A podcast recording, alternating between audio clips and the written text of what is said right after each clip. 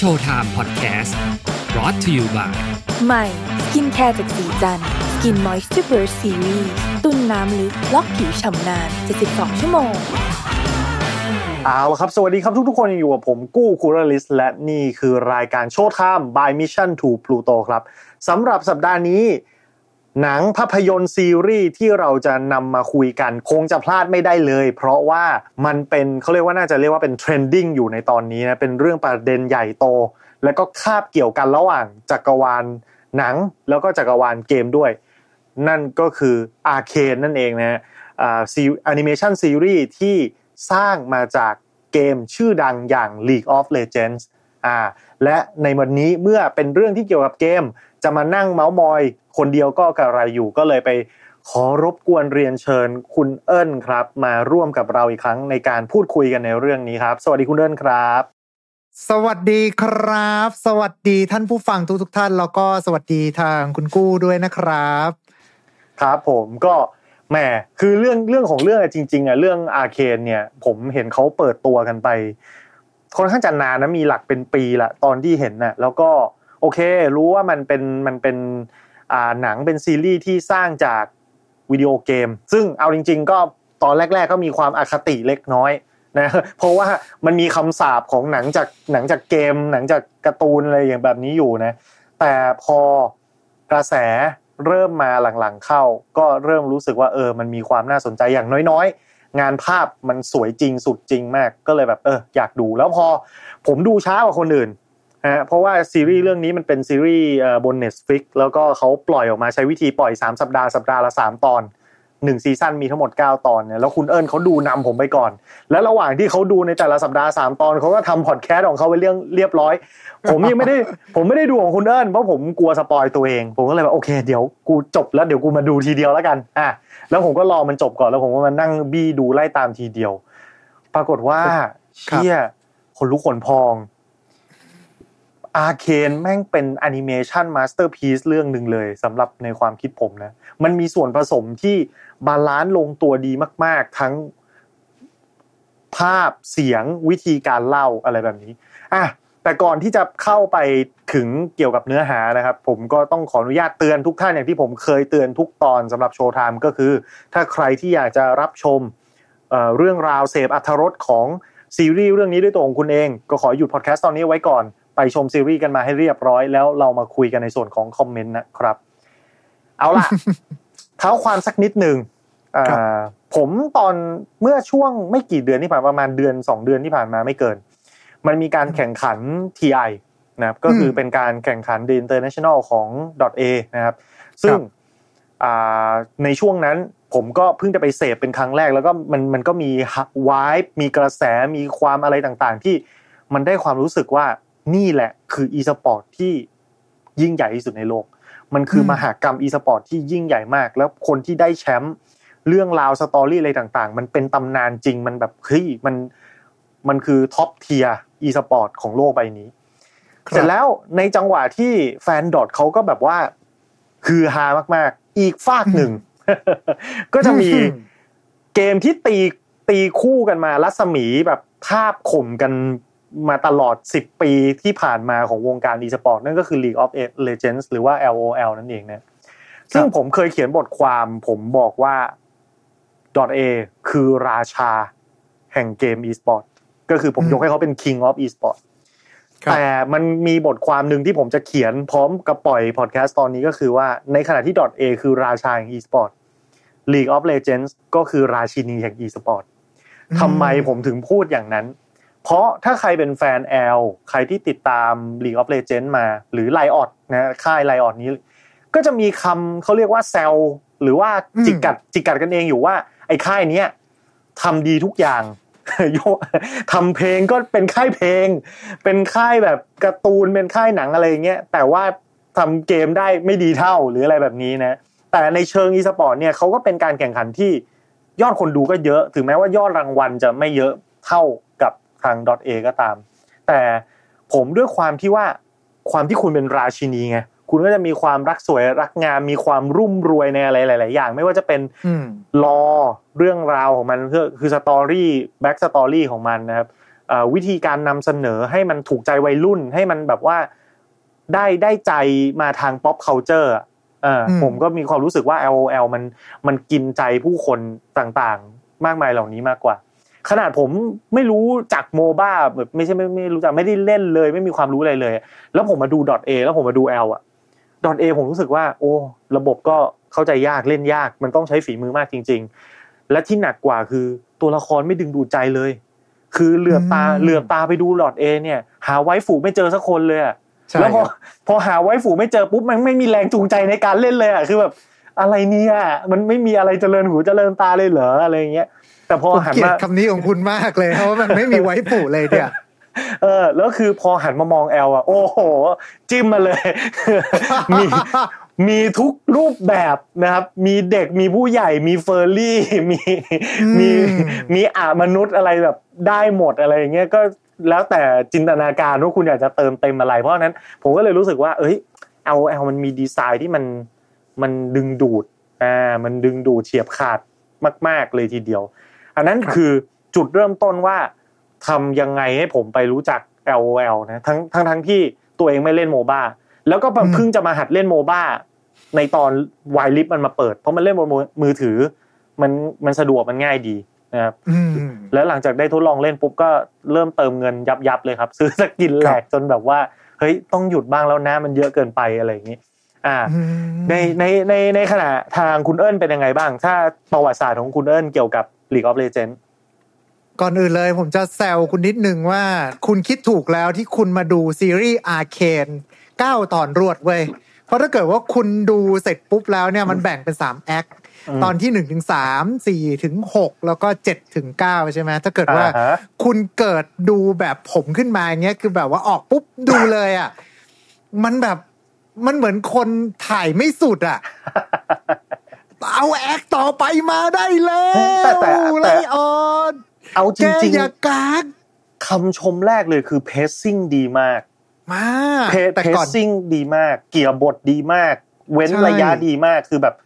เออทุกตัวเด่นเส้นเรื่องตามง่ายทั้งทั้งๆที่ตัวละครเยอะนะครับ แต่ตัวละครเขาได้เขาได้จับเป็นกลุ่มๆ ก็จะมีอยู่ประมาณสองสามกลุ่มใหญ่แค่นั้นแล้วแป๊ก็บตัวแป๊บหนึ่งนะแป๊บหนึ่งนะ เราอ่ากลับมาที่เกมก่อนนิดนึงเดี๋ยวเผื่อจะอ่าปูได้พื้นให้กับท่านผู้ฟังนิดนึงแล้วกันนะฮะอ่าถูกต้องถูกต้องอะครับเชิญฮะเพราะว่าฝั่งของเกม League of Legends น่ะอ่าเอาจริงๆ ผมรู้จักกับเกมนี้มาตั้งแต่ช่วงแรก ๆ ที่มันเปิดเลยมั้ง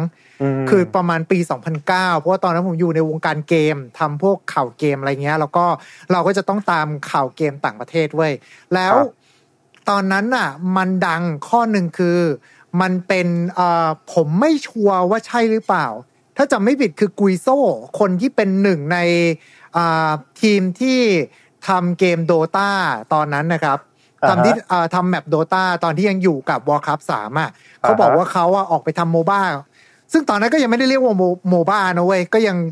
ถกเถียงกันอยู่ว่าเรียกว่าเกมอะไร เขาก็เรียกว่า Action RTS บ้างอะไรบ้างประมาณเนี้ยเขาบอกว่าเขาออกไปทำเกมของตัวเอง แล้วก็ออกมาปุ๊บ พูดกันตามตรงบิวแรกอะ ผมไม่ซื้อเว้ย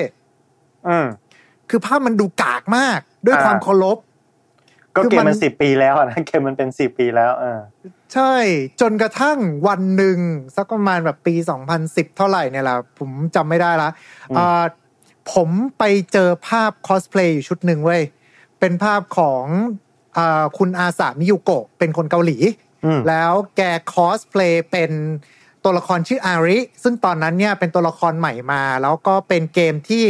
อ่าเหมือนกับตอนนั้นเขาสร้างตัวละครนี้ขึ้นมาเป็นแชมเปี้ยนใหม่ เพราะว่าอืมเขาเปิดเซิร์ฟเวอร์ที่เกาหลีเว้ยแล้วอืมผมแบบ เชี่ยม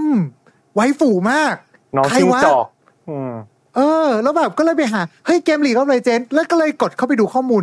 เดี๋ยวนี้เกมลีกมันเปลี่ยนแปลงขนาดนี้เลยเหรอ เพราะว่าสมัยก่อนเขาไม่ได้ present ด้วย splash อ่า art ก็คืออ่าตัวละครมาอย่างเงี้ย ให้นึกสภาพแบบ Dota ก็เวลาพูดถึงตัวละครมันก็ยังเป็นหน้า polygon อยู่ใช่ไหมคุณ อ่า ก็ยังเห็นแบบนั้น อืมอ่า แต่ว่าอันเนี้ยก็ใช้เป็นแบบเหมือนกับเป็นภาพ 2D อะภาพวาดเหมือนกับสวยๆมาล่อตาอ่าใช่ แล้วมันก็ล่อตาผมด้วย มันก็แบบว่าโอ้นี่ waifu ของฉัน ก็เลยหาทางเล่นเกม League of Legends อ่า แล้วก็ตอนที่ Garena ก็เข้ามา ตอนนั้นก็ยังใช้ชื่อ Playinter มั้ง แล้วก็เขาเปิดตัวเกม League of Legends ในประเทศไทย แล้วก็แบบว่าอะ ก็ได้เข้าไปเล่น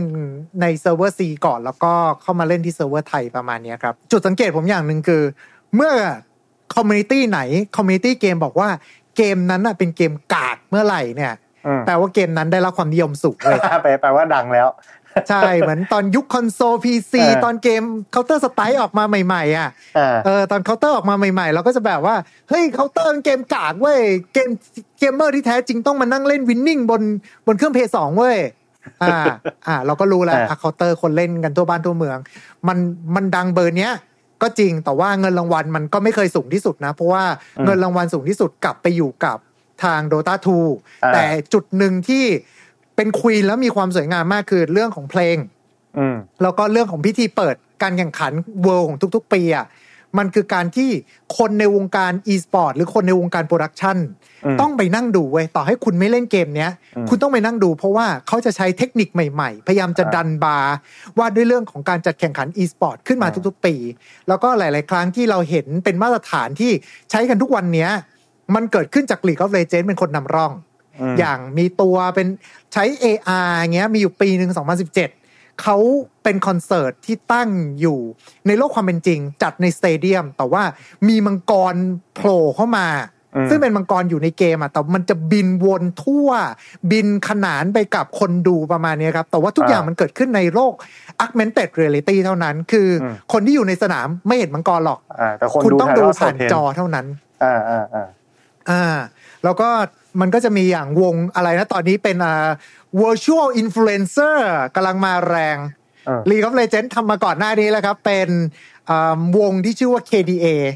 อ่ามีวงใหม่อีกแล้วเหรอ ผมรู้จัก KDA มีวงตอนนี้มีวงใหม่อีกแล้วเหรอ เออมันมันมีวงใหม่มาเพียบเลยก็อ๋อออย่าง t r u d a m a t e หรืออะไรอย่างเงี้ยครับอ่าแล้วก็ก่อนหน้านี้เขาก็ปัดฝุ่นพวกโปรเจกต์ของเขาก็ทำขึ้นมาเป็นเพน t าคิว ซึ่งเขามีการสร้างของต่างๆ ซึ่งรายล้อมอยู่รอบเกม ถามว่าเกมเขาทำดีไหม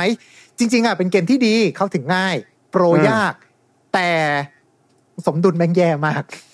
อืมสมดุลมันแบบแย่แย่มากครับแต่ในมุมกลับกันเนี่ยอ่าสิ่งที่อยู่รอบๆ ความเป็นเกมของเขาอะเขาทำออกมาได้แบบ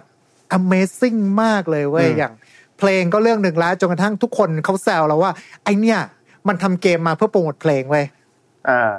เออหรือแม้กระทั่งซีรีส์อาร์เคนที่เรากำลังจะพูดถึงอยู่นี้เขาก็บอกว่าอ๋อเกม League of Legends เหรอ เอามาโปรโมทซีรีส์อ่าอืม ก็ก็ก็ใช่ก็ก็ถูกก็นี่แหละครับ ผมถึงบอกผมถึงเรียกเขาส่วนตัวนี่ไม่ไม่ใช่ว่าเป็นหลักคิดที่อยากจะนำเสนอให้ทุกคนยอมรับนะแต่ผมมีความรู้สึกว่าด้วยความที่มันป๊อปอะความความที่ลีกมันมีความ pop culture สูงมากแบบ ไปกับหนังไปกับเพลงอะไรอย่างเงี้ยผมก็เลยมีความรู้สึกว่ามันมีความรุ่มรวยแบบแบบแบบผู้หญิงอะอะไรอย่างเงี้ยผมก็เลยมองว่าเอ้ยเนี่ยมันคือราชินีของโลก e-sportอ่าทีนี้ใช่เราเราพูดเราพูดถึงเรื่องเกมกันไป ซึ่งแน่นอน ถ้าเมื่อกี้เราแวะไปเรื่อง toxic community นิดนึง ซึ่งถ้าอืมโดยโดยส่วนตัวผมมีความเห็นว่ามันเป็นเรื่องธรรมดา คือพอเกมครับคุณเริ่มเริ่มเป็นที่รู้จักเริ่มแพร่หลายเนี่ย มันก็จะมีความมันก็ต้องมีได้กลุ่มคนที่มีความคิดเห็นที่ค่อนข้างจะรุนแรง หรือว่ามีความคิดเห็นที่ค่อนข้างอาจจะก้าวร้าวต่อต่อต่อ ไม่ว่าจะเพื่อนร่วมเกม คนเล่นเกมเดียวกัน หรือว่าคนเล่นเกมอื่นก็ตามอะไรอย่างเงี้ยคือผครัมบมองว่ามันไม่ใช่เรื่องที่ ควรสนับสนุน แต่มันก็เป็นเรื่องอืมที่ที่หยุดไม่ได้ เพราะคุณถ้าคุณเลือกจะเป็นคนเฮงซวยมันก็เรื่องของคุณนะแต่คือคือมันมันไม่มีใครไม่มีใครไปห้ามไม่ให้คุณเป็นคนเฮงซวยได้อะคุณอยากเป็นคุณก็เป็นไปเถอะ แต่ว่าเอ่อผมคิดว่าคนที่รู้สึกว่าเราอยากจะรักษา standard รักษามาตรฐานก็คือไม่ต้องไปคลุกคลีตีโมงกับเขาก็คือปล่อยอืมเขาไปอะไรอย่างเงี้ยมันครับมัน เราทำให้เราทำให้คนบ้าๆบอๆมันหมดไปจากโลกนี้ไม่ได้หรอกครับ เราก็แค่อืมเราก็แค่อย่าไปให้ airtime เขาอะไรแบบนั้นก็คงจะพอทำให้ commu มันสงบสุขขึ้นมาได้บ้าง ทีนี้เรามาพูดถึงอ่าตัวซีรีส์กันบ้างดีกว่า Arcane อืมสารภาพว่า Jinx เนี่ยเป็นตัวละครตัวแรกของ LoL ที่ผมรู้จัก เพราะว่าตอนที่ผมหัด ตอนที่ผมเปิดเกม LoL เล่นครั้งแรกรู้สึกตัวละคร ที่จะให้ทดสอบก็จะมี Jinx นี่แหละ เหมือนกับเป็น tutorial อะ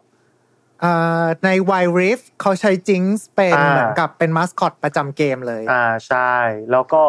อาจจะไปเจอ Jinx ในสื่ออื่น ๆ ที่ไม่ควรจะพูดถึงอ๋อแต่ก็หนึ่งหนึ่งในตัวละครดังอ่าอ่าตามเว็บดำส้มประมาณนี้ประมาณนี้อ่าก็เลยรู้สึกว่าแบบ เออเออน้องเขาเขาดูเพี้ยนเพียนๆนะเขาไม่ได้เป็นคนที่ดูมีเซ็กซ์พิวอะไรขนาดนั้นแต่ว่าผมชอบ เออ ผมชอบความคุณแบบ ชอบชอบคุณผู้หญิงแบบ Harley Quinnอ่าคุณต้องไปดูอ่าอืมเพราะว่าจริง ๆ แล้วตัวตอนที่น้องแกเปิดตัวออกมา อ่า ปี 2013 มั้งมาเป็นตัวละครตัวแรกที่มี MV เป็นของตัวเองคือ Let's Get Jinx อืมอ่าแล้วก็มีเสน่ห์มากเพราะว่านางเป็นคนที่แบบ ดูบ้าๆบอๆคือเป็นโจ๊กเกอร์แห่งโลก League of Legends เลยก็ว่าได้ อ่า ประมาณนั้น ครับ อ่าแต่ก่อนก่อนก่อนที่เราจะไปถึงJinx คืออะไรเป็นใครทำไมผมมาเป็น Jinx ผมปูเนื้อเรื่องให้ฟังนิดนึงแล้วกันว่า Arcane เนี่ยมันเป็นเรื่องเกี่ยวกับอะไร มันเป็นเหตุการณ์ incident เหตุการณ์หนึ่งที่พลิกผันโชคชะตาของคนที่อยู่รายล้อมเหตุการณ์นั้น รวมไปถึงชะตากรรมของโลก Runeterra ซึ่งเป็นโลกของของ League of Legends แล้วก็เป็นโลกของ story เรื่องนี้นะโดยที่ story เนี่ยมันจะ เริ่มต้นที่เมืองเมืองเดียวเท่านั้นในในในในในในซีรีส์เรื่องนี้อะนะทั้งทั้งที่โลกของ League of Legends เนี่ยมันจะมีคล้ายๆ กับเป็นอาณาจักรมากมายประมาณแปดเก้าสิบอาณาจักร แต่นี่เราพูดถึงอาณาจักรเดียวเมืองเดียว นั่นก็คือ Piltover อ่าเป็นเมืองชื่อ Piltover Piltover เป็นเมืองที่มีความโดดเด่นในเรื่องวิทยาการ เป็นเมืองของนักวิทยาศาสตร์ เป็นเมืองของประดิษฐกรรม เป็นเมืองของวิศวกรรม ก็คืออมเรื่องช่างกลเรื่องเทคโนโลยีอะไรต่างๆเขาคือเมืองที่เป็นผู้นำของโลกใบนี้เขาพยายามที่จะคิดค้นประดิษฐ์สิ่งใหม่ ๆ เพื่อพัฒนาชีวิตของชาวเมืองให้ดีขึ้นเสมอ ในขณะเดียวกัน เมืองแฝดที่อยู่กับพิทโทเวอร์ก็เอ่อเขาใช้ชื่อว่า Under City แต่จริงๆ มันชื่อซอนนะครับใช่เป็นเมืองเป็นเมืองแฝดที่อยู่ติดกัน ในขณะที่พิท พิวพิวโทเวอร์เป็นเมืองที่สวยงามนะครับ มีเหมือนกับมีนวัตกรรมล้ำหน้าเลิศหรูอืมแต่เมืองแฝดที่ชื่อซอนเป็นเมืองสลัม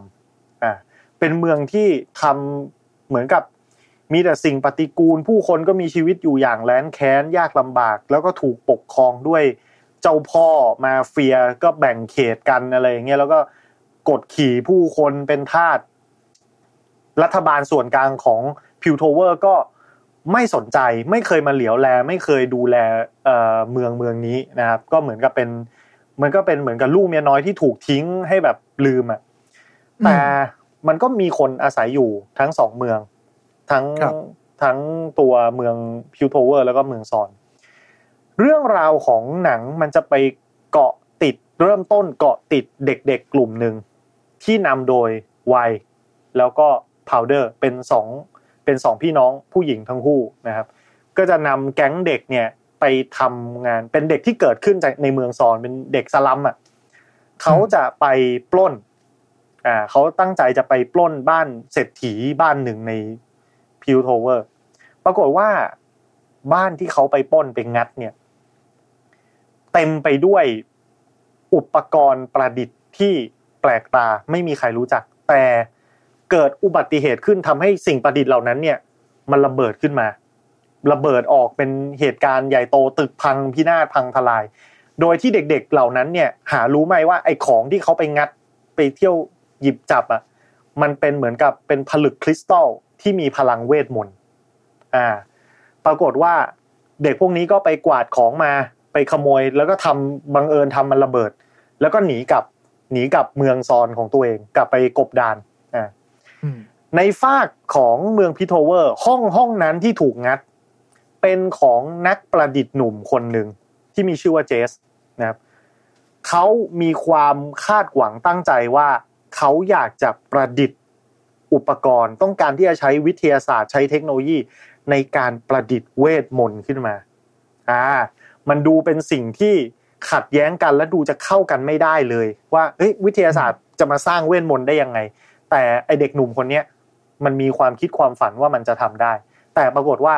ห้องของมันโดนงัดซะก่อนแล้วมันเกิดเหตุระเบิดขึ้นมาซะก่อน กลายเป็นว่าเมื่อเกิดเหตุระเบิด เจ้าหน้าที่บ้านเมืองตำรวจ แล้วก็สภาที่ปกครองเมืองเนี่ย ก็ต้องมาสอบสวนว่า เฮ้ยทำไมมันเกิดระเบิด ก็มาปรากฏว่าเจอของผิดกฎหมายเต็มไปหมด เพราะว่ามันเป็นกฎหมายของเมืองนี้ว่าถ้าคุณ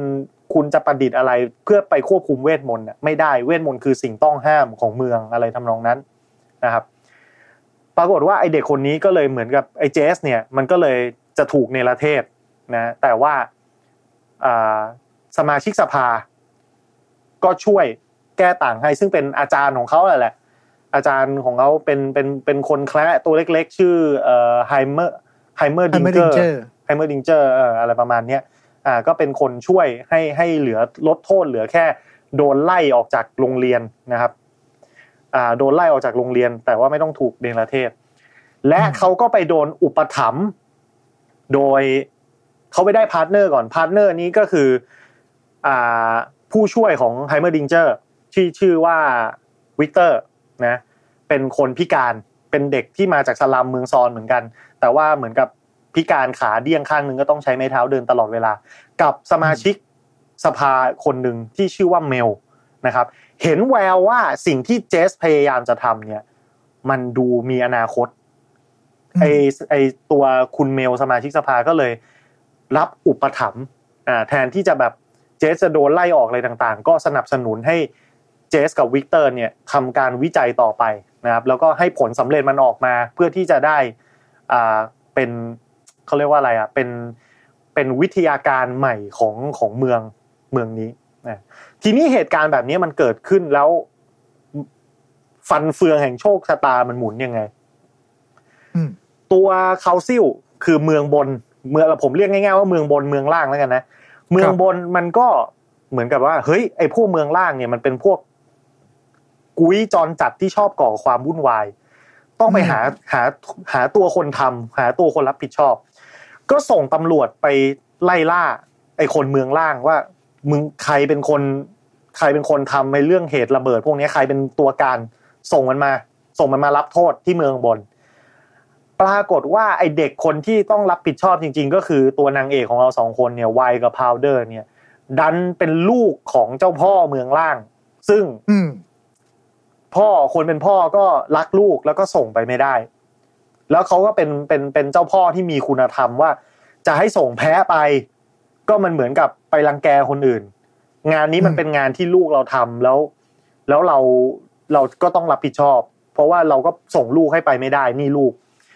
ตัวเองก็เลยทำสัญญากับพวกเมืองบนบอกว่า เอาตัวกูไปแล้วกัน เอาตัวกูไปติดคุกแทน ฝากฝังเมืองไว้กับเพื่อนซีเพื่อนสนิทบอกว่าเออเดี๋ยวกูไปติดคุกมึงดูแลเมืองด้วย ปรากฏว่าวันที่มันมีการ เขาเรียกว่าเอ่อส่งมอบตัวกัน คือพ่อของนางเอกเนี่ยก็จริง ๆ ก็ไม่ใช่พ่อจริง ๆ นะเป็นพ่อบุญธรรมนะ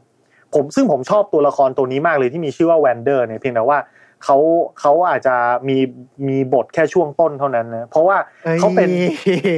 อ่าอ่าเข้าใจเข้าใจว่ามันอ่าว่ามันมีหลังจากนั้นอยู่ คืออาเขาเป็นเขาเป็น father figure ที่ดีมาก แล้วครับที่ผมชอบ Arcane มากๆอะส่วนหนึ่ง เพราะว่ามันมีมิติเรื่องการเมือง เกี่ยวข้อง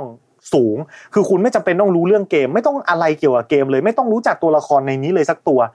หนังปูเรื่องตัวละครออกมาดีมาก ซึ่งตัวเอกของเราคือ Vi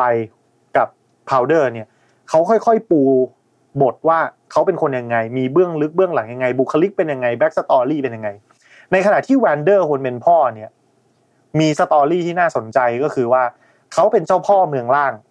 เขาเคยนำ นำผู้คนของเมืองล่างต่อสู้กับความอยุติธรรมของเมืองบน เพราะว่าอืมเขามีความรู้สึกว่าไอ้พวกเมืองบนมันเอาเปรียบเรา มันมีชีวิตที่หรูหราฟุ่มเฟือย เป็นชนชั้นปกครอง มันโยนสิ่งเลวร้ายทุกอย่างให้มันเป็นของเมืองล่างทั้งหมด เขาก็เลยพาผู้คนของเมืองล่างคล้ายๆ กับก่อกระบฏก่อความวุ่นวาย แต่สุดท้าย ผู้คนที่เขานำไปอะถูกฆ่าตายหมด เพราะว่าเหมือนเหมือนกับ เหมือนเป็นผู้นำม็อบอะ เป็นผู้นำม็อบก่อจลาจลแล้วโดนกำลังทหารตำรวจมาปราบ แล้วหนึ่งในคนที่ตายอะคือพ่อแม่ของวีแล้วก็พาวเดอร์ จนทำให้ไอแวนเดอร์มันรู้สึกว่า เฮ้ยมันเป็นตาบาปที่ทำให้เด็กสองคนเนี้ยกำพร้าก็เลยต้องรับไอเด็กสองคนเนี้ยมาเลี้ยงเป็นลูก แล้วจังหวะที่เมืองบนมันต้องการที่จะตามหาผู้ร้ายที่ก่อเหตุระเบิดมากๆ มันก็ส่งทหารส่งตำรวจเข้ามาแบบคุกคาม บีบคั้นในคนเมืองล่างมาก ๆ จนคนเมืองล่างอะรู้สึกไม่พอใจ แม้กระทั่งไอตัวต้นเหตุเองไอเด็กตัวต้นเหตุลูกสาวของเขาไอวายเนี่ยก็บอกว่าเฮ้ยพ่อสู้เหอะ ลูกน้องอืมพ่อคนเมืองล่างก็แบบว่าเฮ้ยวันเดอร์สู้ดิทำไมถึงไม่ยอมให้มันแบบส่งคนมากลางในเมืองล่างได้ยังไงอะไรแบบเนี้ยแต่ว่าแวนเดอร์มันก็บอกว่า มันเคยทำแล้วอืม แล้วแล้วจุดจบมันก็เห็นอยู่แล้วคือ เขารู้ว่าเป็นผู้นำม็อบอะจะเอาอะไรไปสู้ คนเมืองล่างมันก็เป็นคนจนเป็นเมืองสลัมมันไม่มีอาวุธ ไม่มีทรัพยากรไม่มีอะไรที่จะแบบจะไปเอาชนะเขาได้ สู้ไปก็ตายนะครับแล้วเขาก็ไม่อยากให้ลูกสาวเขาจะต้องไปตายกับเหตุการณ์ที่มันมันมันไร้ความหมายแบบนี้มันคือเป็นเรื่องที่เคยเกิดขึ้นแล้วอะแล้วมันเป็นตาบาปในขณะที่เด็กมันห้าวเด็กมันไม่รู้เรื่องเด็กมันก็อยากจะสู้อะไรแบบนี้ ซึ่งอืมมันแม่งเหมือน การเมืองบ้านเรามากเลยเว้ยเออ ผมก็เลยรู้สึกว่าไอ้เชี่ยผมก็ ผมก็เป็นคนที่มีประเด็น เนี่ย ติดค้างอยู่ในใจว่า คุณจะสู้เหรอคุณจะสู้กับอะไร คุณผมไม่เห็นทางชนะเลยกับสิ่งที่คุณจะสู้เนี่ย คือจะสู้ยังไงใจอยากจะสู้ แต่สู้ก็ตายฟรีแน่ๆก็เลยแล้วถ้าอย่างนั้นเราจะทำยังไงกันดี อันนี้มันเป็นคำตอบที่ ถ้าเราจะคุยประเด็นเนี้ยมันต้องเป็นอีกพอดแคสต์หนึ่งที่จะไม่ใช่เรื่องหนัง แล้วเราจะต้องคุยกันยาวมากสามสี่ชั่วโมงแน่นอน เพราะฉะนั้นเอากลับมาที่หนังก่อนแล้วกันนะถ้าใครอยากคุยครับเรื่องนี้ก็ไว้ไปไว้ไปคุยกับผมส่วนตัวได้อะนั่นก็เป็นสาเหตุที่ทำให้ผมแบบเอ่อชอบตัวละครแวน Vander มาก ๆ ทีนี้ ในวันที่จะมีการส่งมอบตัวกัน ว่า Vander จะยอมไปติดคุกกันมันเกิดการยึดอำนาจในเมืองล่างโดยอ่าศัตรูคู่อาฆาตของ Vander ที่ชื่อว่า Silco อืม Silco ก็เป็นเจ้าพ่อเมืองล่างอีกคนหนึ่งซึ่ง ตามเนื้อเรื่องเขาบอกว่าเขาเป็นพี่น้องกับ Vander แต่คงไม่ใช่พี่น้องกันจริงๆหรอกคงเป็นการนับถือกันเหมือน เหมือนพี่เหมือนน้องมากกว่าคงไม่ใช่พี่น้องกันจริงๆอะไรแบบเนี้ยนะใช่แวนเดคอรับร์ใช่เป็นเป็นอ่าเหมือนกับพี่น้องบุญเอ่าไม่ใช่พี่น้องบุญธรรมเรียกว่าเหมือนนับถือกันเป็นแบบลูกอ่าพี่ลูกเอ่าเป็นพี่น้องเป็นเลยประมาณเนี้ยอ่าสนิทกันเหมือนพี่น้องอะไรแบบนี้นะอะครับ เสร็จแล้ว Silco ก็มายึดอำนาจ Vander โดยการฆ่าตำรวจที่มาที่มาจับเอ่อ ตัว Vander ทุกคน แล้วก็เอาตัว Vander ไปตั้งใจจะไปฆ่าเหมือนกัน แต่ว่าไอเด็กสองคนเนี้ยไอเด็กตัวตัว Vi กับตัว Powder พอรู้ว่าพ่อตัวเองถูกจับ ก็เลยจะไปช่วยอืมซึ่งการไปช่วยนั้นเนี่ย มันทำให้เกิดเรื่องใหญ่ขึ้นไปอีกก็คือ ตอนที่ตัวเด็กเด็กเด็กๆสี่คนสองคนเนี่ยตัวเอกเนี่ยไปขโมยของเนี่ยเขาเก็บผลึกคริสตัลมาได้จำนวนหนึ่ง ซึ่งไอ้ผลึกนี้อะมันมีอนุภาพในการเป็นระเบิดได้ด้วยอ่าครับแล้วแล้วคนที่เก็บไว้อะคือพาวเดอร์ตัวน้องสาวคนเล็กเก็บไว้ ส่วนพี่สาวคนโตนี่วัยจะเป็นสายนักมวย ก็คือฝึกมวยต่อยมวยเก่ง มีฝีมือในการต่อสู้อะไรแบบนี้ ก็เลยจะบุกอืมไปช่วยพ่อพร้อมกับพักพวก ปรากฏว่าบุกเข้าไปอ่าเกือบจะช่วยพ่อได้สำเร็จอยู่แล้ว ตอนแรกอะห้ามน้องสาวตัวเองว่าไม่ต้องตามไป แต่น้องสาวก็เหมือนกับรู้สึก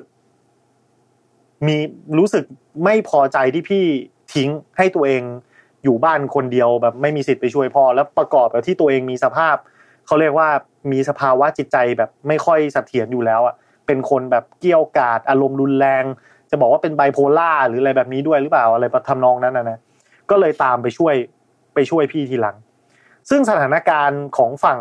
วายแล้วก็แวนเดอร์ที่กำลังจะหนีออกมาเนี่ยก็กำลังคับขันอยู่พอดี ไอ้น้องพาวเดอร์เนี่ยด้วยความที่ไม่รู้ก็เลยใช้ผลิตผลึกคริสตัลอะทำระเบิดขึ้นมา ไอ้น้องพาวเดอร์เขาชอบเป็นนักประดิษฐ์ ในขณะที่พี่สาวตัวเองเนี่ยเป็นนักมวยฝึกมวยมีวิมีวิชาต่อสู้ ตัวเองชอบสร้างนู่นสร้างนี่ ชอบแบบอืมประประกอบระเบิด ประดิษฐ์นู่นประดิษฐ์นี่อะไรแบบเนี้ยนางก็ประดิษฐ์ระเบิดขึ้นมาจากไอตัวผลึกคริสตัลเนี่ยแล้วก็ไปทำให้เกิดเหตุระเบิดขึ้นมา ปรากฏว่าเพื่อนตายหมด พ่อก็บาดเจ็บสาหัส นะครับ จนกระทั่งเหมือนแบบเอ่อต้องต่อสู้กับฝ่ายของซิลโก้อะจนพ่อก็ถึงแก่ความตายแวนเดอร์ถึงแก่ความตาย เหตุการณ์เนี้ยทำให้พี่สาวคือตัววายเนี่ย โกรธน้องมาก โกรธน้องมากว่า เพราะว่าแกเป็นสาเหตุให้พ่อตาย แกมันเป็นตัวซวย ซึ่งฝรั่งอะใช้คำว่า jinx นะครับ jinx คืออมคือเป็นตัวตัวซวยอะประมาณนี้แกมันเป็นตัว jinx ตัวทำให้แบบ ทุกคนตายหมดเพื่อนชั้นที่พามาด้วยกันตายหมดอะไรแบบนี้ แล้วก็เลยทิ้งน้องอ่าทิ้งพาวเดอร์ไปปปรากฏว่าซิลโก้ซึ่งอยู่ในเหตุการณ์นั้น ไม่ได้ตายด้วย แล้วก็มาเจอเด็กเด็กน้อยพาวเดอร์โดนทิ้ง ก็เลยรับมาเลี้ยงเป็นลูก นี่คือจบเนื้อหาของ act หนึ่งแบบสั้นๆ ย่อๆ เส้นทางของสองพี่น้องขาดออกจากกันโดยสิ้นเชิง ตัววายก็หนีหนีหนีไปได้นะครับโดนเหมือนโดนไอตัวโดนตำรวจโดนมาตำรวจจัจับบไปมากกจับว่าไปจับไปวางยาจับไป อืมอ่าโดนโดนถูกจับไปส่วนตัวตัวเด็กน้อยพาวเดอร์ เนี่ย ก็ถูกซิลโก้จับไป ซึ่งเหตุการณ์หลังจากนั้นเนี่ย มันกลายเป็นว่าขั้วอำนาจเปลี่ยนนะครับ เจ้าพ่อเมืองล่างก็กลายเป็นซิลโก้แทน แล้วก็เด็กน้อยพาวเดอร์ ก็โตขึ้นมาในด้วยนามที่ชื่อว่า Jinx คือ ในเมื่อพี่มันเรียกฉันว่าเป็นตัวซวย ฉันก็เลยใช้ชื่อว่าฉันเป็นตัวซวยซะเลย แล้วก็พฤติกรรมก็จะเหมือนเหมือนเหมือนเหมือนโจ๊กเกอร์เหมือน Harley Quinn ไปเลยก็คือเป็นคนบ้าคนเพี้ยนทำอะไรแบบสุดโต่งคาดเดาไม่ได้ บทจะฆ่าก็ฆ่า บทจะเล่นตลกก็ตลกอะไรเงี้ยคือเหมือนกับสติฟันเฟือน ไม่ค่อยอยู่กับเนื้อกับตัวอะไรทำนองนั้นอะก็กลายเป็นลูกน้องของซิลโก้ไปอีกคนนึงอ่าอันนี้คือจบช่วงแอคแรก ในประเด็นที่ผมประทับใจในเรื่องเกี่ยวกับการเมืองเนี่ย ตัวคุณเอิญมีความรู้สึกว่า มีอะไรในช่วงแรกที่รู้สึกประทับใจบ้างไหมครับผมว่ามันเป็นลักษณะเมือง คือถ้าเกิดว่าคุณเล่นเกมมาอยู่แล้วอะเอ่ออมตัวเกมมันจะเป็นเนื้อหาอ่าอนาคตหลังจากนี้ ดังนั้นเรารู้พอรู้อยู่แล้วว่า เนื้อเรื่องมันจะเป็นอย่างไร ตอนนั้นก็ยังเรียก Under City อยู่เลย คือเหมือนกับพวกชน พวกคนชั้นล่าง เมืองข้างล่างประมาณเนี้ยครับอืม เอ่อเป็นเหมือนเมืองสลัม แล้วก็ข้างบนเขาก็เรียกพิวโทเวอร์ แต่ว่าในอนาคตเรารู้อยู่แล้วแหละว่า ข้างล่างนั้นน่ะ ถูกเรียกว่าเมืองซอน ซึ่งมันกลายเป็นประเทศซอนไปเรียบร้อยแล้วมันไม่ใช่แค่อ่าเมือง หรือว่าจังหวัดใดจังหวัดหนึ่งอืมรวมไปถึงเรารู้อยู่แล้วว่าจิงส์ในอนาคตจะเป็นอย่างไร แต่ว่าพอเรามาดูตรงเนี้ยเราจะเห็นได้ว่า การที่เขาค่อยๆปูมา มันจะทำให้เรารู้สึกได้ว่าก่อนที่ไปถึงตรงนั้นได้ ก่อนที่เรื่องราวมันจะ เป็นอย่างที่เกิดขึ้นภายในเกม มันเคยเกิดอะไรขึ้นมาก่อน ความขัดแย้งที่เคยเกิดขึ้นมาก่อนหน้านี้มันคืออะไร แล้วฝั่งของเมืองซอนเองเอาจริง ๆ เลยนะ ผมเชื่อว่าไปเทียบกับที่ไหนก็ได้บนโลกใบนี้เว้ยอืมอืมผมเชื่อว่ารูปแบบอย่างเงี้ย คือเพราะว่าทุกที่บนโลกมีประเด็นปัญหาชนชั้นแบบนี้หมด อืมใช่ คือเราอาจจะไม่ได้บอกว่าซอนเป็นเป็นประเทศประเทศหนึ่งแต่เราจะบอกว่าพูดถึงชนชั้นก็ได้ ถ้าเกิดคนคุณอยู่ในพิวโทเวอร์คือคุณคือพวกชนชั้นสูงกับชนชั้นกลาง ในขณะที่คุณอาจจะบอกว่าแล้วคนที่เป็นชนชั้นล่าง หรือคนที่อยู่เป็นเรียกว่าเป็นคนชายขอบอืมก็คือเขาก็จะอยู่ที่เมือง Zaun อืมเขาไม่ได้รับโอกาสอย่างที่เขาควรจะเป็นต่อให้ตัวละครอย่างวิกเตอร์เองก็ตามเงี้ย ต่อให้เขาแบบ คือเขาจะมาอยู่ใน Piltover ได้ คือเขาต้องเป็นคนที่ฉลาดมากๆ จนกระทั่งทาง Piltover เองเนี่ยรู้สึกว่าต้องมีบุคลากรแบบนี้ แต่ถามว่าแล้ว Piltover เคยคิดที่จะกลับไปช่วยเหลือชาว Zaun ไหมคำตอบคือไม่ แล้วมันอืมก็เลยกลายมาเป็นช่วงท้ายของซีรีส์ Arcane ที่บอกซึ่งว่า ซึ่งจบดีเหี้ยๆเหมือนกัน เออ ใช่คือมันมันเลยเวลาที่เราจะมาคุยกันแล้ว อืม เราไม่ได้เราไม่ได้ต้องการที่จะพูดคุยกับคุณแล้ว เราต้องการที่จะเป็นอิสระอ่าเพื่อที่ว่าเราอะ จะได้ดูแลคนของพวกเรากันเอง ใช่ คืออมอันนี้อันนี้เป็นปมประเด็นอย่างหนึ่งว่าซิลโก้เนี่ยถูกมองว่าเป็นตัวร้ายนะครับเพราะว่าเป็นคนที่ลักพาตัวแวนเดอร์ แล้วก็เป็นเป็นคนที่ทำให้เหมือนกับเหตุการณ์มันไปในทิศทางที่เละเทะแบบแบบแบบอืมแบบในในตัว Arcane จริง ๆ แล้วเนี่ยสาเหตุที่ซิลโก้คิดจะทำการยึดอำนาจในเมืองล่างมาจากแวนเดอร์ เพราะว่าเขามองว่าแวนเดอร์ป๊อด ใจเสาะอืมไม่ยอมหักกับเมืองบน คือแบบ ไอ้เหี้ยในเมื่อมึงเป็นเจ้าพ่อเมืองล่างอะ มึงก็ fight ไปเลย มึง war กับเมืองบนไปเลย แล้วก็จะได้แบบเอาชนะมันแล้วก็ตัดขาดจากกัน ในขณะที่แวนเดอร์เป็นคนประนีประนอมแบบว่า โอเค คุณผมอยู่ของผมอย่างนี้ผมดูแลคนของผมไอ้เมืองบนอย่ามายุ่งกับผม แล้วเราเราจะอยู่ด้วยกันได้ คือแวนเดอร์มองมองในประเด็นเรื่องการลอมชอมปณีประนอม แต่ซิลโก้คือบอกว่าสู้ สู้ให้ชนะ แล้วเราจะประกาศเอกราช คือเราอยากจะเป็นอืมประเทศแยกของเรามาเอง คือผมอะพอผมดูตรงเนี้ย ความทรงจำในวัยเด็ก ตอนนั้นผมดูดาบมังกรหยกภาคสามกับพ่อ แล้วมันจะมีมันจะมีตัวร้ายตัวหนึ่งในเรื่องมังกรหยกที่อยากจะอยากจะกู้ชาติอะครับอ่าคือมันมันจะเอออะไรมันจะกู้ชาติกู้ชาติตลอดแล้วในเรื่องมังกรหยกอะมันเป็นผู้ร้าย ผมนั่งดูอืมมังกรหยกอยู่ข้างๆกับพ่อ แล้วพ่อผมก็ถามบอกว่า กู้ ไอตัวละครตัวเนี้ย มันเป็นผู้ร้ายหรือเปล่า อืม ผมก็แบบตอนนั้นผมเด็กมากๆเลยผมก็บอกอ้าวก็ต้องเป็นผู้ร้ายสิ มันมันอยู่คนละฝ่ายกับพระเอก มันก็ต้องเป็นผู้ร้ายสิพ่ออมผมก็เลยบอกว่า ไม่ใช่หรอก คนจะกู้ชาติ ไม่ใช่คน ไม่ใช่ผู้ร้ายหรอก คือพ่อผมคือ ถ้า ถ้ามึงบอกว่าคนที่เป็นผู้ร้ายพระเจ้าตากก็ต้องเป็นผู้ร้าย อะไรอย่างเงี้ยนึกออกปะคือ คือมันทำให้ผมได้มองโลกไปอีกมุมหนึ่งว่า การเป็นคนดีเป็นคนเลวมันบางทีมันอยู่ที่มุมมองเปอร์สเปกทีฟว่าคุณเป็นใครแล้วคุณกำลังมองอะไรจากมุมไหน อะไรอย่างเงี้ย เออ ผมก็มันความทรงจำนี้มันก็ย้อนกลับมาตอนผมดูตัวละครซิลโก้อะนะว่าเขาอาจจะมีการกระทำที่เลวร้ายในเรื่อง แต่ครับจุดประสงค์ความตั้งใจของเขาอะอืมเขาเขามีความตั้งใจและมีเป้าหมายบางอย่าง อาจจะบอกว่าดีหรือจะไม่ดี ก็ค่อยมา ค่อยมาวิพากษ์วิจารณ์มาพูดคุยกันนะ แต่ว่าผมคิดว่าเออ มันมีประเด็นลึกซึ้งให้พูดถึงอะ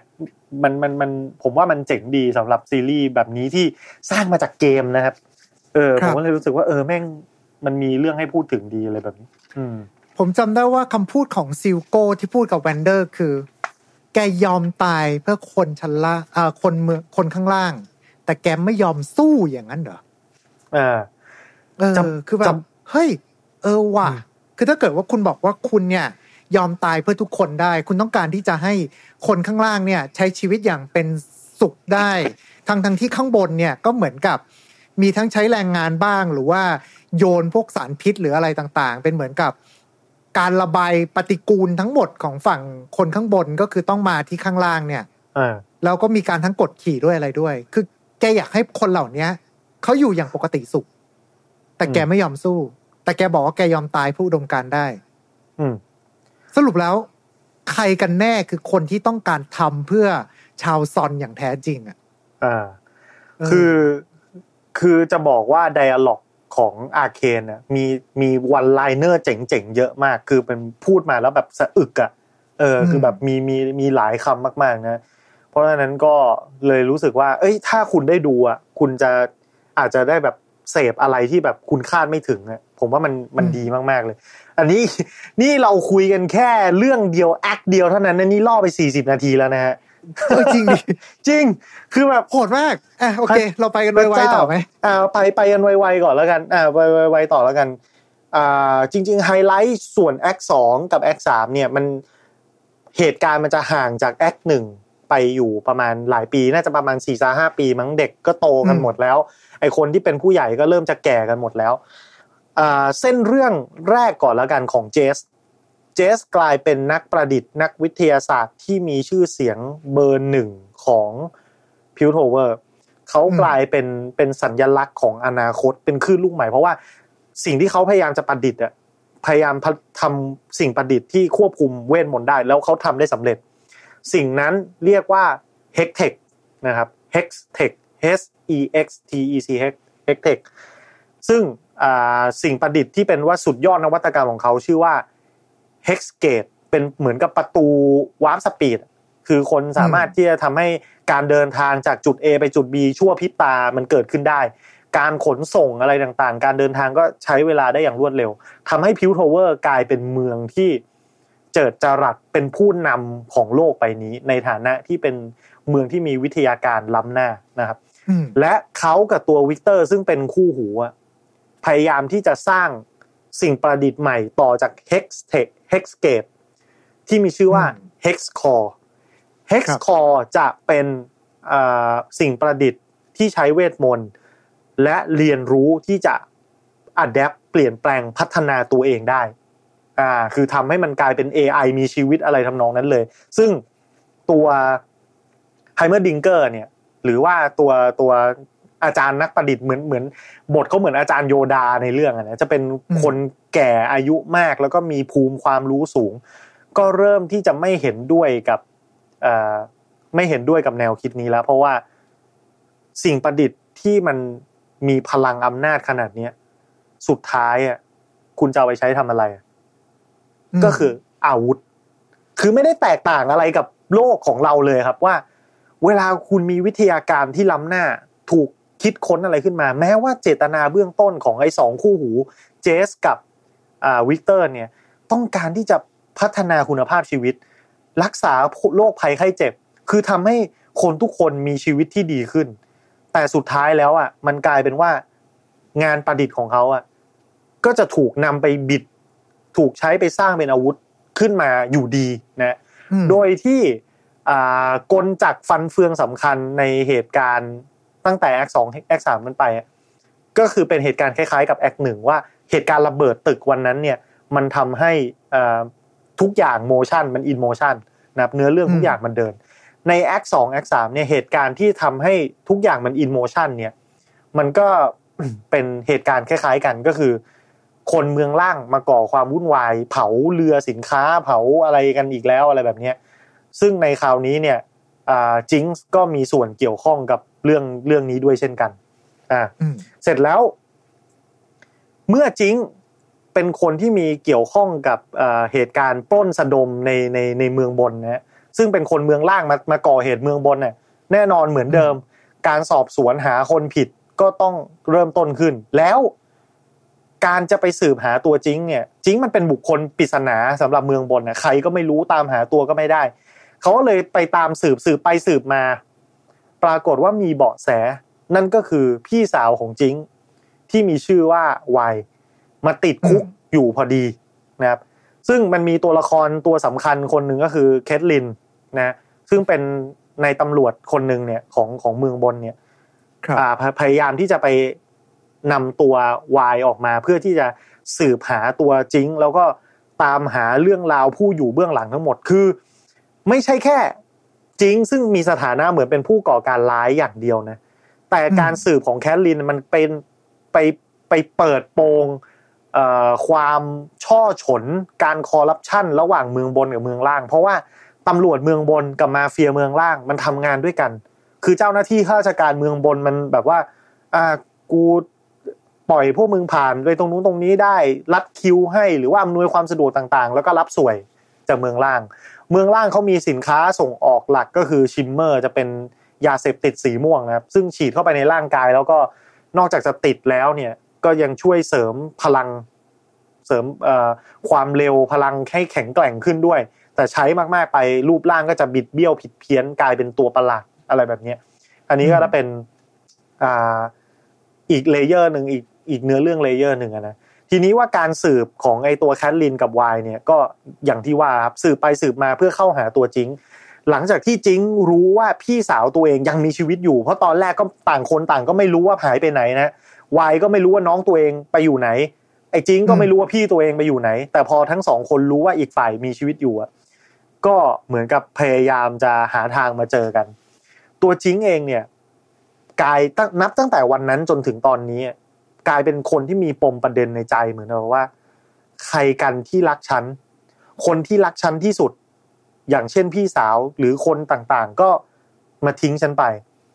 แล้วตัวเองก็มีความผิดที่เกาะกินอยู่ในใจว่าฉันทำให้เพื่อนฉันตาย เพราะแรงระเบิดในวันนั้น วันที่ไปช่วยพ่อ ฉันทำให้พ่อฉันตายจากเหตุการณ์นั้นขึ้นมา ฉันเป็นคนที่ไม่มีความสามารถ ฉันเป็นคนที่ไม่เก่ง คือจริงมันมีปัดปมแบบนี้อยู่ในใจทำให้แต่ว่าพอเขาเติบโตขึ้นเนี่ย จริงแม่งกลายเป็น เป็นโค่นมือสังหารคนหนึ่งอะคือแบบเล่นอาวุธปืนเล่นระเบิดแบบบ้าคลั่งอะเออแล้วก็สไตล์การต่อสู้ก็จะแบบวิปริตแบบเพี้ยนๆอะไรอย่างเงี้ยนะฮะอืมอ่า ประมาณนี้ส่วนวายก็อยู่ในคุกไม่มีอะไรก็ต่อยกำแพงเล่นก็จนกลายเป็นนักมวยหมัดหนักอะไรแบบนี้เออแล้วสุดท้ายอะทั้งคู่อะได้มาเจอกัน แล้วมันเหมือนจะเป็นบททดสอบไฟนอลของ ของทั้งสองคนว่า ทั้งวายและจิงเนี่ยยังรักกันอยู่หรือไม่ หรือเขายังจะรักกันได้หรือไม่ในฐานะพี่น้อง เพราะต่างคนก็ต่างมีเส้นทางมีวิถีชีวิตที่แตกต่างแล้วก็ฉีกขาดออกจากกันอย่างที่มันไม่มีวัน ไม่มีวันจะกลับคืนมาได้อีกแล้วอะไรแบบเนี้ยอืมโดยโดยที่อ่ามันจะมาเกี่ยวเนื่องกับเส้นเรื่องของเจส คือเจสเนี่ยหลังจากที่พยายามจะอ่า พยายามจะรักษาความสงบ ว่ามันมีเหตุการณ์ที่คนจากเมืองล่างมาก่อความไม่สงบไม่สงบกับเมืองบนมาก ๆ และสุดท้ายเทคโนโลยีของเขาจะต้องถูกบีบให้ไปสร้างไปเป็นอาวุธ เพื่อที่จะไปปราบคนเมืองล่างเนี่ยเจสมันไม่พอใจ เจสมันก็พยายามที่จะมาศึกษาหาต้นตอว่าจริง ๆ แล้วอะมันคืออะไรกันแน่ เราจะออกจากปัญหานี้ยังไง ปรากฏว่าเจสบอกว่า วิธีที่จะจบปัญหานี้อย่างถาวร เมืองล่างจะได้ไม่ต้องมาก่อกวนเมืองบนอีกแล้ว คือให้เอกราชเขาเออคือการให้เอกราชคนเมืองล่างซะซึ่งเจสในตอนนั้นเนี่ยด้วยความที่เขาเป็นนักวิทยาศาสตร์ไฟแรงเบอร์หนึ่งของอาณาจักรเขาก็ถูกตั้งให้เป็นสมาชิกสภา แล้วก็มีสิทธิ์ที่จะไปพูดเรื่องนี้ในที่ประชุมว่าเราปล่อยให้เมืองล่างมันเป็นเอกราชกันเถอะ ถ้าเขาตัดขาดออกจากเราแล้ว เพราะว่าอย่างที่คุณเอิญบอกเมื่อสักครู่ ก็ไม่เคยจะไปดูดำดูดีเขาอยู่แล้ว คุณไม่รู้ด้วยซ้ำว่ากลไกของเมืองล่างเขามีระบบการปกครองอะไรยังไง คุณรับแต่สวย เออ คุณรับแต่สวยว่าคุณก็เคยไม่ไม่ไม่เคยรู้ว่าเขาจัดการอะไรกันยังไง แล้วคุณก็ไม่มีทรัพยากรไม่มีกำลังคนที่จะไปดูแลอะไรได้ เพราะฉะนั้นก็ปล่อยเขาให้เขาไปทำเขาให้เขาอยู่อย่างอิสระ ไปเสียเถอะอะไรเงี้ย ซึ่ง หลังจากมีการถกเถียงกันอย่างเล่าร้อนนะฮะสภายอมครับ สภายอมตามข้อเสนอของเจสว่า โอเค เราคุมเมืองล่างไม่ได้แล้ว เราไม่มีทรัพยากรเราไม่มีกำลัง เราไม่มีคนเราไม่มีอะไรมากพอที่จะไปควบคุมเขา เพราะฉะนั้นปล่อยเขาไปเรื่องนี้เป็นเรื่องที่แบบ mind blowing มากสำหรับผมว่า มันมีได้จริงๆไหม กับการที่คนคนคนที่ถูกปกครองเนี่ย สามารถที่จะไฟเพื่ออนาคตของตัวเองโดยที่สามารถที่จะขอหลุดออกจากการปกครองได้โดยที่ไม่ต้องเสียเลือดเสียเนื้อ ที่มันฮาที่สุดเลย คนที่เสนอเรื่องเนี้ยไม่ใช่คนเมืองล่างด้วย แต่เป็นคนเมืองบนเอง คือเขาตัดสรู้ด้วยตัวเองว่าเขาคุมไม่ได้แล้วเขาถึงปล่อย เออ ไม่ใช่ว่าคนเมืองล่างแบบว่า สามารถที่จะเดินเท้าเข้าไปแล้วบอกว่าเออปล่อยพวกผมเถอะ เพราะว่าผมยกกองทัพมาประชิดคุณแล้วอะไรแบบนี้อันนั้นคือ บีบคอให้ยอม เอออะไรแบบนี้คือแม่งเป็นประเด็นที่เจ๋งมาก แล้วความทราจิกสุดท้ายเลย จุดที่แม่งแบบพลิกผันที่สุดเลยก็คือว่า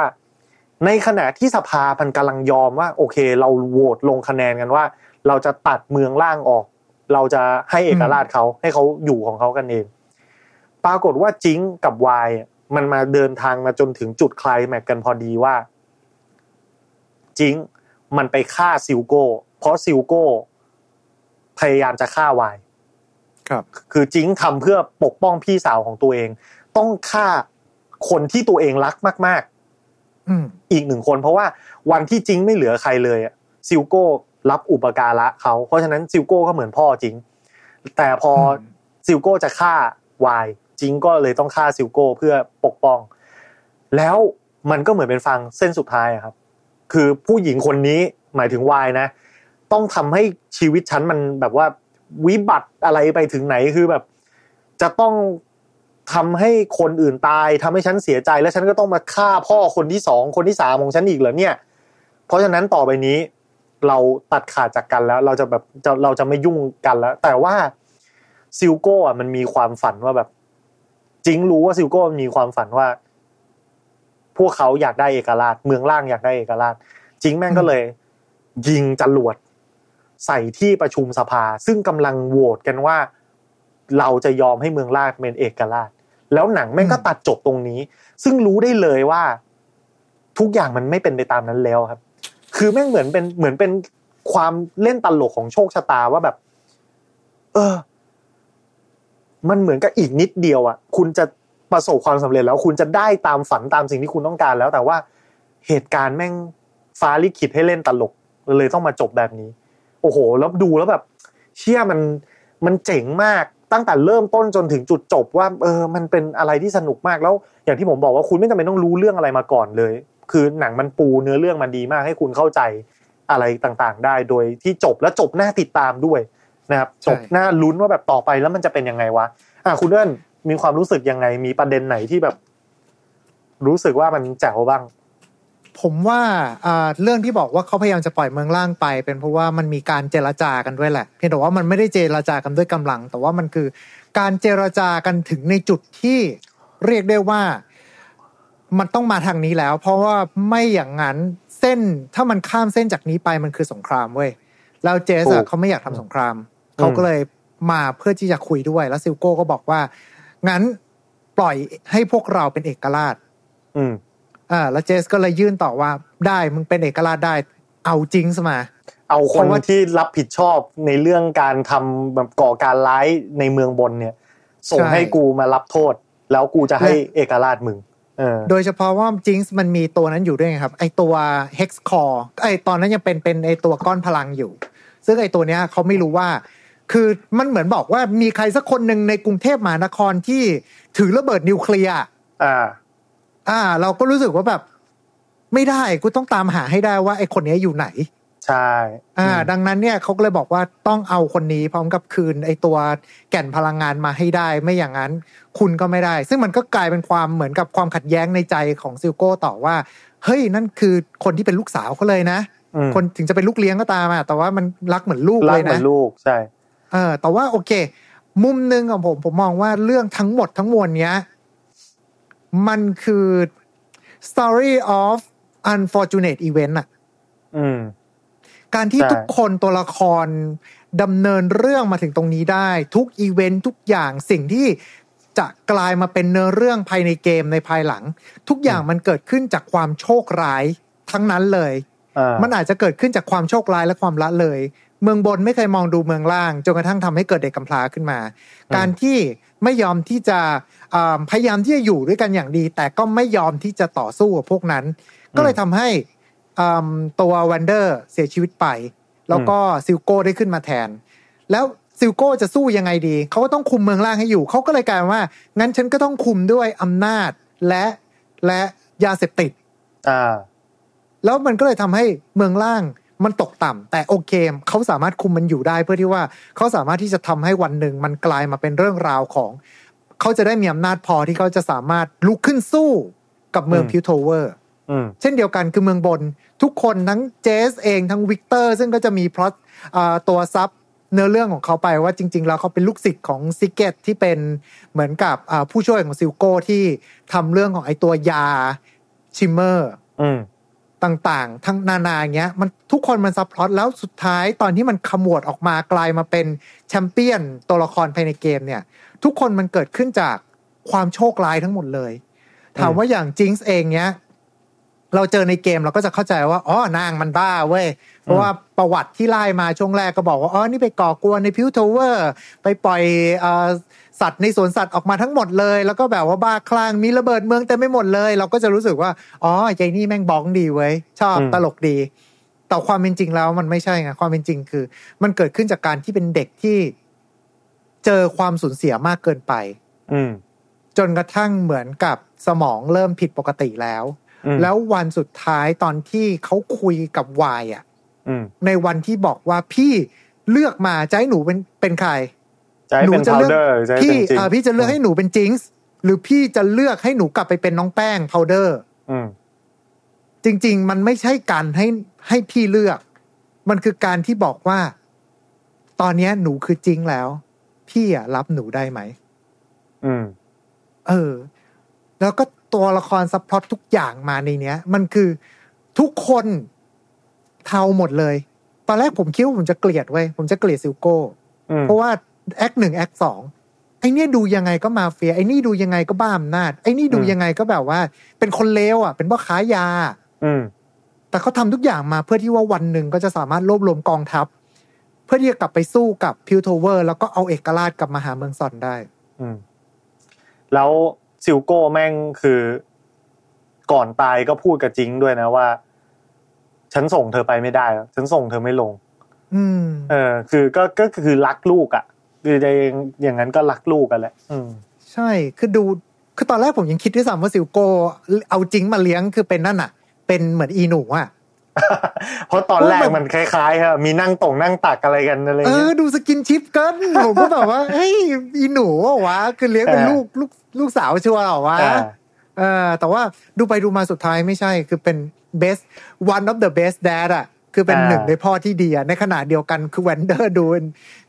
หลังๆมาก็เป็นมีมอะคุณว่าแบบว่าแวนเดอร์ก็ดูเป็นพ่อที่แบบสอนลูกต่อยอย่างเดียวอะไรอย่างเงี้ยในในขณะที่ซิลโก้กับ Jinx นี่อาจจะไม่ใช่ของจริงนะแต่ Caitlyn กับ Vi นี่รู้สึกจะรู้สึกจะของจริงนะอันเนี้ยของจริงตามมาในรอในเกมอ่าข้างหลังด้วยคุณอ่าอ่าซึ่งซึ่งตัวละครทุกตัวเหมือนมีปมหมดเลย แล้วปมนั้นน่ะ ทำให้ตัวเขากลายมาเป็น มันมีเหตุการณ์อะไรสักอย่างหนึ่งเกิดขึ้นจนกระทั่งทำให้เขาเนี่ย กลายมาเป็นตัวเขาในทุก ๆ วันเนี้ยครับอืมดังนั้นอย่างจิงส์เองอะครั้งแรกผมก็ดูแบบเออนางก็ดูติงต้องดีนางดูเป็นไวฟูดีว่ะคือถึงคุณอาจจะบอกว่าดูดูแบบ ไม่ไม่สมหญิงแต่ผมรู้สึกว่าเฮ้ยผมไม่ผมคือแบบชอบมากเออผู้ผหญิงมก็ชอบผู้หญิงคือคผนมนี้ชอบมีมาเซ็กกคือซ์แบบพิวสูงมากสำหรับผมจริงนะเอออมแต่คือณวันเนี้ยผมกลับไปดูจริงในภาพลักษณ์นั้นไม่ได้แล้วอะเพราะแบบ เชื่อเอ้ยกว่าน้องจะมาตรงจุดนี้ได้คือน้องแม่งผ่านอะไรที่เลวร้ายมาเยอะมากอ่าโอ้ยแต่จฟังริงๆว่าแม่งไวท์เมทมันเป็นไวท์ฟูแมทเทียลหมดทุกคนแหละแต่ว่าไป คือถ้าดีไซน์อะอืมใช่คุณแต่แบบแม่เมลยังได้นื้อเรื่องคือเลแบยบเออ แต่แม่เมลเมลเองก็แบบว่าคือตอนนี้เมลยังไม่เป็นแชมเปี้ยนเว้ยแต่ทุกคนก็แบบว่าลุ้นกันอยู่ว่า สุดท้ายนางต้องเป็นแชมเปี้ยนแน่นอน แต่เมแต่ลคือดูไม่มีพลังนะเฮ้ยแต่นางไม่รู้ไงคุณตอนท้ายอ่าอย่าลืมว่าข้างหลังนางมันเหมือน มีแสงวาบออกมา เอ๊ะนางจะกดไอเทมไปนะหรือเปล่าซอนย่าหรือเปล่า เป็นอมตะอะไรอย่างเงี้ยเออคือไม่รู้เดี๋ยวกลับกลับมาเรื่องเรื่องที่คุณจะพูดกับผมไปขัดคุณนะเอาที่คุณจะอ่าพูดกับเมื่อกี้อืมคือผมผมมองว่าทุกคือการที่เขาทำเรื่องนี้ออกมาเนี่ยอืมข้อหนึ่งเลยคือ เรื่องการวางตัวละครอืมดีมาก ทุกอืมตัวเทาหมด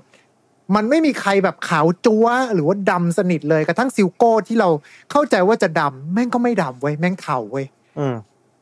อ่างานด้าน production เรากระโดดไปงาน production ได้ไหมโอ้ได้สวยสวยจัดสวยคุณจัดเอ๋ยนี่คืองานที่สวยที่สุดเท่าที่ผมคือหนึ่งในเรื่องที่สวยที่สุดเท่าที่ดูแอนิเมชันอืมมา คุณสามารถที่จะกด pause เว้ยแล้วคุณแคปออกมาทำเป็นวอลเปเปอร์ได้อะอืม สวยแบบสวยจัดๆเลยแล้ว ไอสตูดิโอเนี้ยที่ทำอันเนี้ยครับอืมชื่อ Fortiche เป็นสตูดิโอที่ฝรั่งเศสมั้งถ้าผมจำไม่ผิดนะใช่เป็นสตูดิโอของฝรั่งเศสที่แบบเรียกได้ว่าเป็นการผสานกันระหว่างสองมิติกับสามมิติอะอืมแล้วอันนี้คือแม่งขึ้นไปอีกขั้นหนึ่งด้วยการที่ว่าสามมิติทุกภาพอะในนั้นอะมันเหมือนวาดด้วยสีน้ำอะอืมขณะที่ตัวละครกำลังเคลื่อนที่อยู่เราอาจจะรู้จักกับคำว่าเซลเชดที่ว่ามันอืมเป็นอ่าแบบเหมือนเป็นภาพอนิเมะอะอืม แต่ว่าจริง ๆ แล้วเป็นภาพสองอ่าเป็นภาพสามดีนะอ่าแต่อันนี้คือเขาทำให้เรารู้สึกว่าทุกภาพเหมือนวาดด้วยสีน้ำทุกเฟรมวาดด้วยสีน้ำทั้งหมดเลยเว้ยอืมแล้วแล้วคืองานแม่งนี่ไม่ใช่สตูดิโอแบบดิสนีย์พิกซาร์ ดรีมเวิร์กส์ที่คุณรู้จักนะไอ้พวกนั้นเขามีชื่อเสียงอยู่แล้ว แต่นี่คือมาแล้วแบบ unique มีเอกลักษณ์เห็นปุ๊บแล้วแบบ เฮ้ยมันไม่เหมือนอะไรเลย แล้วก็สวยสวยมากๆอะไรอย่างเงี้ย เขาทำ MV ให้กับทาง Riot Games ตั้งแต่ Let's Get Jinxed แล้ว แล้วก็ทำพวกงานเปิดของอ่า League of Legends World Championship อะอ่าหลายปีอยู่เหมือนกัน ซึ่งสไตล์ออกมาคือทุกครั้งที่เป็นสตูดิโอนี้ทำนะ ภาพจะสวยแบบสวยจัดจัดๆมากอะอืมเออ แล้วก็ อีกจุดหนึ่งที่ผมรู้สึกว่ามันเออจริง ๆ ซึ่งทางฝั่งของคุณกู้พูดมาแล้วล่ะ คือเรื่องของวา ยอืมวายดีมาก การเล่าเรื่องมาเนี่ย เราไม่รู้สึกว่ามันเนิบเลยเว้ยอืม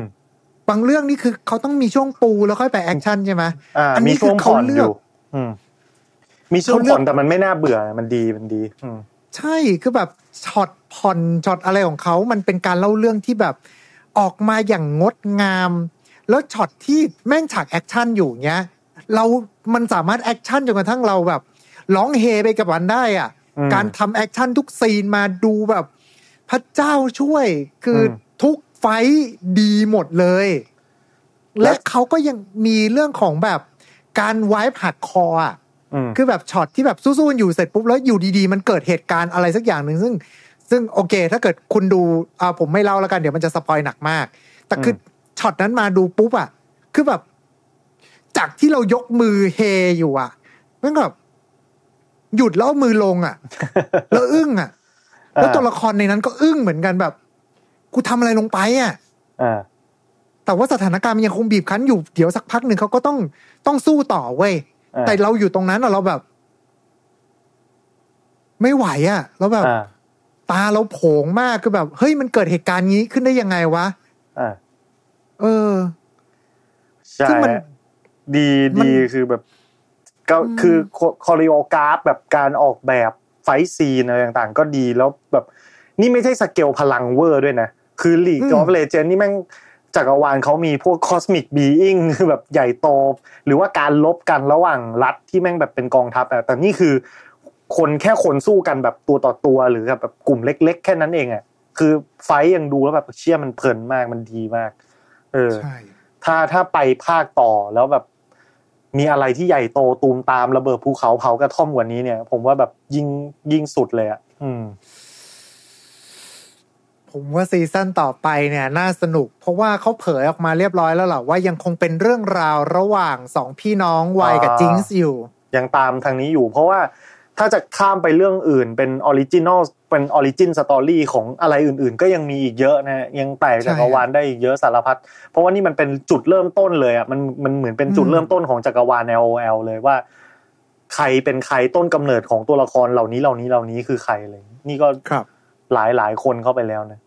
ก็อืมประมาณประมาณนั้นอะแล้วนี่ครับเอาเอาเอาเอามีมีตรงไหนที่คุณเอิญจะชมอีกจัดมา ผม บอกได้เลยว่าทุกท่าน ถ้าไม่เคยเล่นเกม League of Legends มาก่อนเว้ยอืมคุณดูเรื่องนี้ได้อย่างสนุกสนาน มันคือหนังแฟนตาซี แนว steampunk หนึ่งเรื่องดีอืมๆและนี่คือแอนิเมชันที่ผมว่าหนึ่งใน top 5แอนิเมชันที่ดีที่สุดเท่าที่ผมเคยดูมาในชีวิตนี้เลยอะ อืม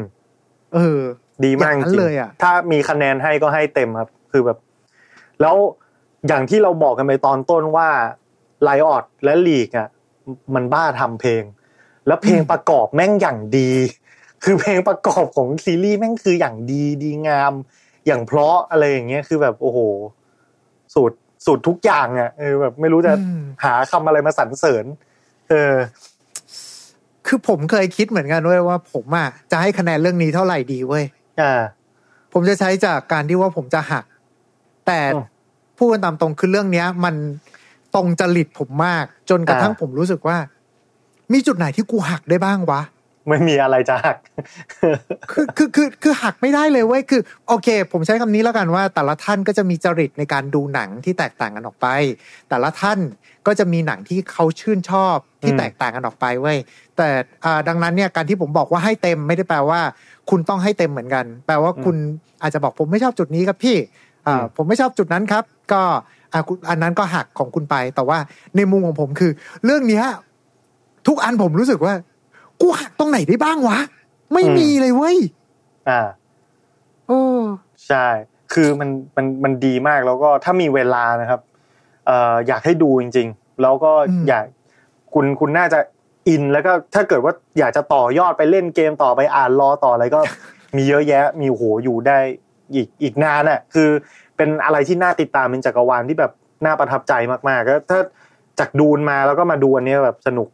โคตรๆนะที่รู้สึกว่าเอ้ยแบบสงสัยจะฮุกว่ะคือโดนโดนตกได้อะไรเงี้ยแล้วก็อืมจะกลายเป็นแฟนที่จะติดตามต้องไปดูต่อไปเรื่อยๆก็อืมประมาณนี้แล้ววันนี้พูดคุยกันมาทะลุหนึ่งชั่วโมงนะสำหรับอาเคนนะก็เป็นเป็นเป็นซีรีส์ที่สนุกมากจริงๆแล้วก็ขอให้แนะนำให้ทุกคนไปดูกันนะครับ ก็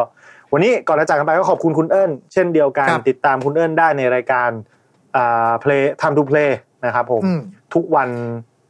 จันทร์จันทใช่ไหมครับอ่าใช่ใช่ครับใช่ใช่ทางช่อง Mission to Pluto นะครับ แล้วก็อย่าลืม Showtime วันเสาร์ด้วย วันนี้ขอบคุณสำหรับการติดตามครับ ไว้พบกันใหม่คราวหน้าสำหรับวันนี้ สวัสดีครับ สวัสดีครับโชว์ไทม์พอดแคสต์ Presented by สีจัน Skin Moisture Burst Series ตุ่นน้ำลึกล็อกผิวชำนาน72 ชั่วโมง